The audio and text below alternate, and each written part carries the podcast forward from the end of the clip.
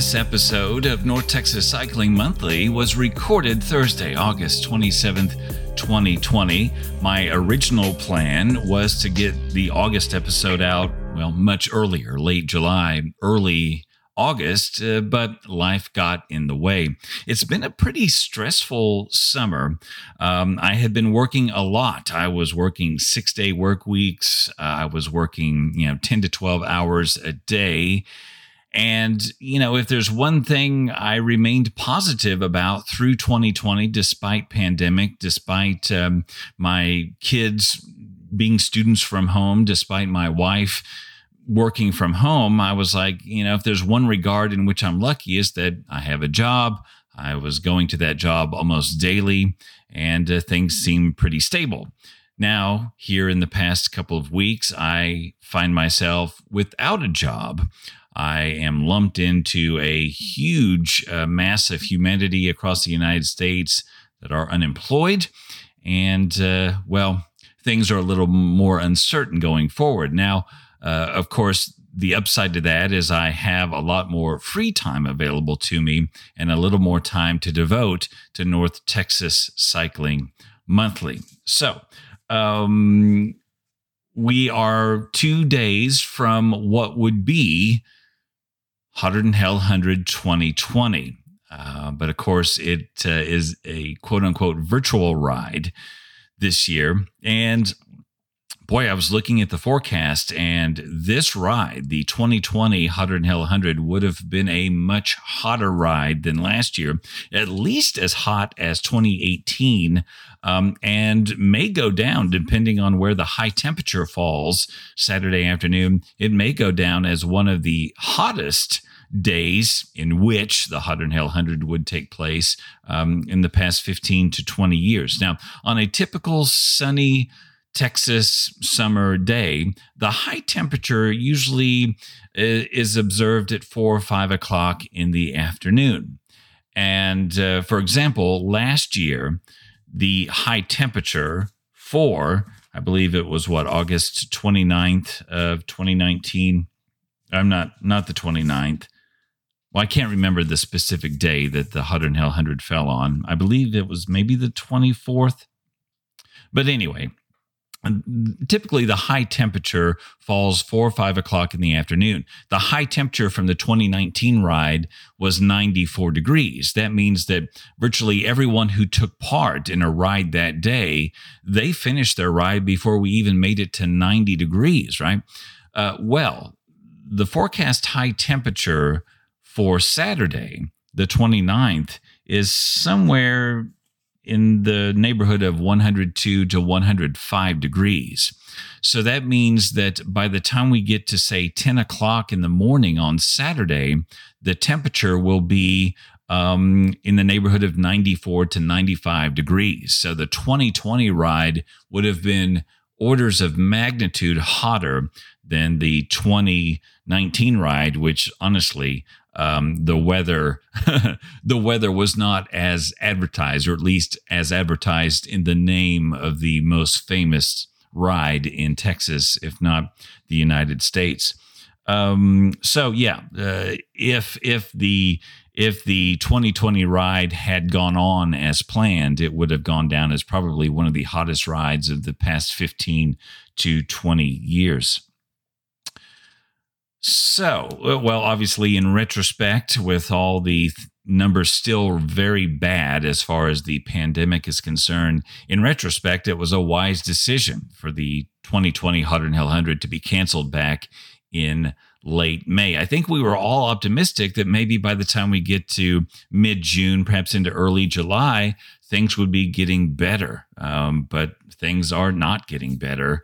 And uh, boy, you know, a lot of, you know, Uh, what 150,000 plus Americans have died. Their cause of death has been COVID 19. Now, from a cycling standpoint, you would like to think that we will have a lot of problems solved pandemic wise by the time we get to the 2021 t shirt ride season in Texas, which is just under seven months from now. I guess we'll see how things go. Optimistically, by spring of 2021, there will be vaccines available to Texans. As of right now, there's still some risk to riding in groups because it's becoming more and more evident that people in relatively good health who exercise regularly can suffer significantly from the the effects of COVID-19 my uh, my suggestion to you is that you cover your nose and mouth with some type of material. Not all masks are equally good, but some type of material like a, a gaiter or some type of cloth material will provide some protection to people around you from the droplets from your nose and mouth. Obviously, uh, in a group ride, if you're in a pace line, whatever comes from your nose or mouth could be inhaled by the rider or riders behind you uh, for distances up to 60 feet, depending on your speed. So please be very cautious. The coronavirus is still a very much a thing. This is our 13th regular episode, which means North Texas Cycling Monthly is celebrating its first birthday. Episode 1 was released very late in July 2019, and it features representatives from the Hotter'N Hell 100, which is the crown jewel of cycling in Texas. One ride in North Texas that still appears to be a go in September is the Texas Tumbleweed up in Dumas with routes of 12, 35, 67, and 100 miles. What's fascinating about this particular event is the elevation gain. The 67 mile route has nearly 2,000 feet of climb, and the 100 mile route has over 3,600 feet of climb. You contrast that with the Hotter'N Hell 100. Now, according to my Strava numbers, the 100 mile ride um, is about 1,700 feet of elevation. So, if I can get up to Dumas in mid September, I just might uh, have a go at least at the 67 mile route. And if confidence uh, is still there a year later, maybe I go for 100 miles in Dumas. Okay, so the topic of this episode is quote, just because you can doesn't mean you should just because we have the legal right to quote unquote take the lane, meaning to ride in the traffic lanes where the cars and trucks are, doesn't mean we should if there is a safer alternative available to us. Now, here's something I experienced earlier this year that made me think this would be a worthy topic for an episode of North Texas Cycling Monthly. I was riding solo on a two lane undivided highway in a rural part of North Texas. About three quarters of a mile ahead of me, I saw two cyclists riding in tandem, or one in front of the other, and also riding a touch slower than I was, so I was able to gradually gain on them. As I got closer, I saw that these two cyclists were taking the lane, or they were riding in the traffic lanes, while this particular stretch of road had a rather generous shoulder, wide enough to accommodate a full size pickup. As I got closer and closer, uh, these cyclists remained in the traffic lane uh, at a point where uh, there was a double yellow stripe down the middle, which essentially means a, a no passing zone. I would estimate the speed of these two cyclists to be maybe 15 to 17 miles per hour. Now, because of this, cars and trucks began to stack up behind them. Now, because I was concerned about their safety, I pulled up alongside uh, on the shoulder and suggested that what they were doing was dangerous. And based on the look on their faces, they didn't really appreciate my concern. I continued down the road on the shoulder, and as far as I can tell, they stayed they stayed in the traffic lane. And if my memory serves, I heard at least one of the vehicles honk before they were given the opportunity to pass. So, what I thought I would do is essentially look back on the first year of North Texas Cycling Monthly, and I would reach out to past guests and get their opinions on that specific scenario. I know that some cyclists are of the opinion that by taking traffic lanes, we condition car and truck drivers to respect our legal right to be there.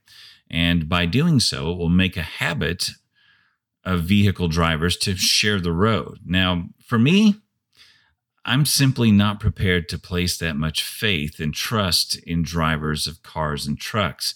I simply don't believe that a cyclist is ever going to be on the winning end of a road rage incident. Um, but perhaps I'm more pessimistic than other cyclists. In episode four, we talked to Larry Hine about cold weather riding and maintenance. Uh, Larry's opinion on the matter is, quote, uh, I don't ride on the shoulder unless it is smooth and free of road hazards. I ride just a few inches to the left of the white painted line for safety. I have ridden on the shoulder of uh, I have ridden on the shoulder many times on a particular farm to market road, and I've had too many close calls with motorists. In episode five, we spoke with Mark Pinson. He's the owner of Endurance House in Wichita Falls. We talked to him about the holiday shopping season. Mark says, quote, as a cyclist and a basic good human being, you should always respect other people. The thought, quote, I can, so I will, unquote, has never worked for me. Moving over to the shoulder is an excellent way to share the road and help the relationship between cyclist and driver. Now, I do believe when there is no car, I prefer to be on the road. But when you sense a car, I believe it's a good policy to move over a bit. Ryan Reiki from episode six, Gravel and Bronze, says, quote, I'm taking the shoulder. Even if it's narrow, I'm in it, unquote. In episode seven, we spoke with The Godfather. He's the founder of wheelbrothers.com, an essential tool uh, for any cyclist who's planning their ride season. He replies, quote, the Godfather would take the shoulder every time as long as conditions allow. If there's no significant gravel or dead animals, anything that would make cycling dangerous for us on the shoulder, uh, it's the courteous thing to do, and more importantly, s- safer for all involved why risk accidentally getting hit or irritating drivers just because you can? Everyone is so focused on their rights these days that uh, we can't forget this simple don't be a butthole rule. And uh, The Godfather didn't write butthole. Uh, just because you can doesn't always make it right because uh, be be courteous to those around you and 99% of the time they will be courteous to you. We just have to worry about that 1%. Uh, in episode eight, we spoke with Jimmy Young. He was our guest on our mountain bike episode, which has been one of our more popular episodes of North Texas Cycling Monthly.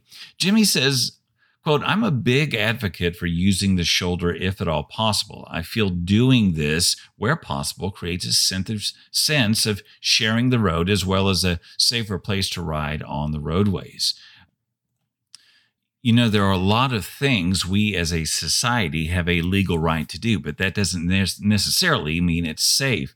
I think if we're in a situation of a large group or if there's no shoulder, then sure, take the lane, but light yourself up to uh, help the vehicles see you as soon as possible.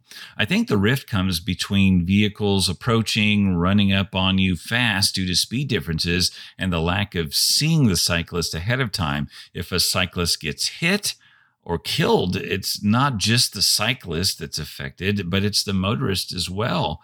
99% of drivers never live down the guilt of killing someone, even if by accident. We have to do this together. So that's what Jimmy Young has to say. Now, in episode 10, uh, it features a great interview with Bike and Mike Keel.